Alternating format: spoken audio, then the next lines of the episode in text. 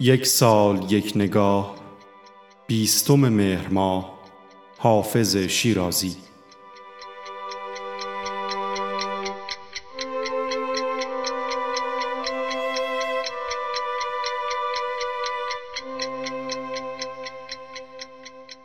خواجه شمس الدین محمد ابن بهاءالدین محمد حافظ شیرازی زاده سال 705 هجری شمسی در شهر شیراز است. او مشهور به لسان الغیب، ترجمان الاسرار، لسان العرفا و نازم الاولیاست. حافظ از مهمترین اثرگذاران بر شاعران فارسی زبان پس از خود شناخته می شود. در صده های هجدهم و نوزدهم میلادی اشعار او به زبانهای اروپایی نیز ترجمه شد و نامش به محافل ادبی جهان غرب راه یافت.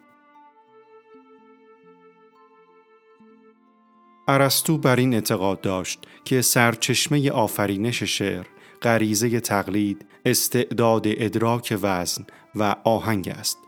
موسیقی و شعر حافظ نیز تعبیری دیگر از وزن به مفهوم عام آن و آراستن شعر به آهنگ به وسیله ردیف و قافی از یک سو و بهرهگیری از صنایع بدی لفظی و معنوی از سوی دیگر است.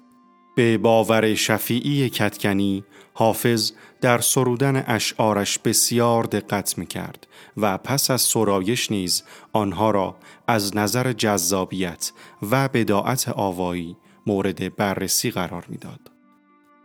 در اثرپذیری حافظ از قرآن تردیدی نیست آنچنان که بیشتر حافظ پژوهان بر این باورند که مهمترین دلیل تخلص وی حافظ حافظ قرآن بودن اوست گفته می شود که حافظ در سال 768 هجری از دنیا رفته است.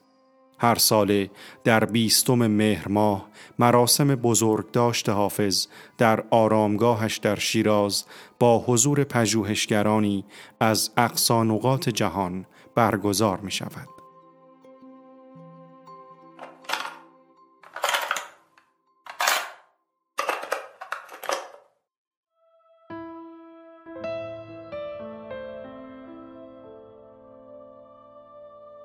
دیدی ای دل که غم عشق دگر بار شکر. چون بشد دلبر و با یار وفادار چه آه از آن نرگس جادو که چه بازی انگیخت.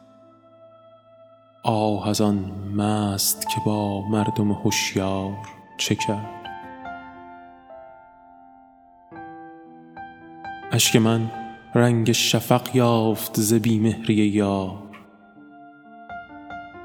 طالع بی شفقت بین که در این کار چه کرد. برقی از منزل لیلی بدرخشید سحر. وه که با خرمن مجنون دلفگار چه کرد؟ ساقیا جام میم ده که نگارنده غیب. نیست معلوم که در پرده اسرار چه کرد آنکه پرنقش زد این دایره مینایی کس ندانست که در گردش پرگار چه کرد فکر عشق آتش غم در دل حافظ زد و سوخت. یار دیرینه ببینید که با یار چه کرد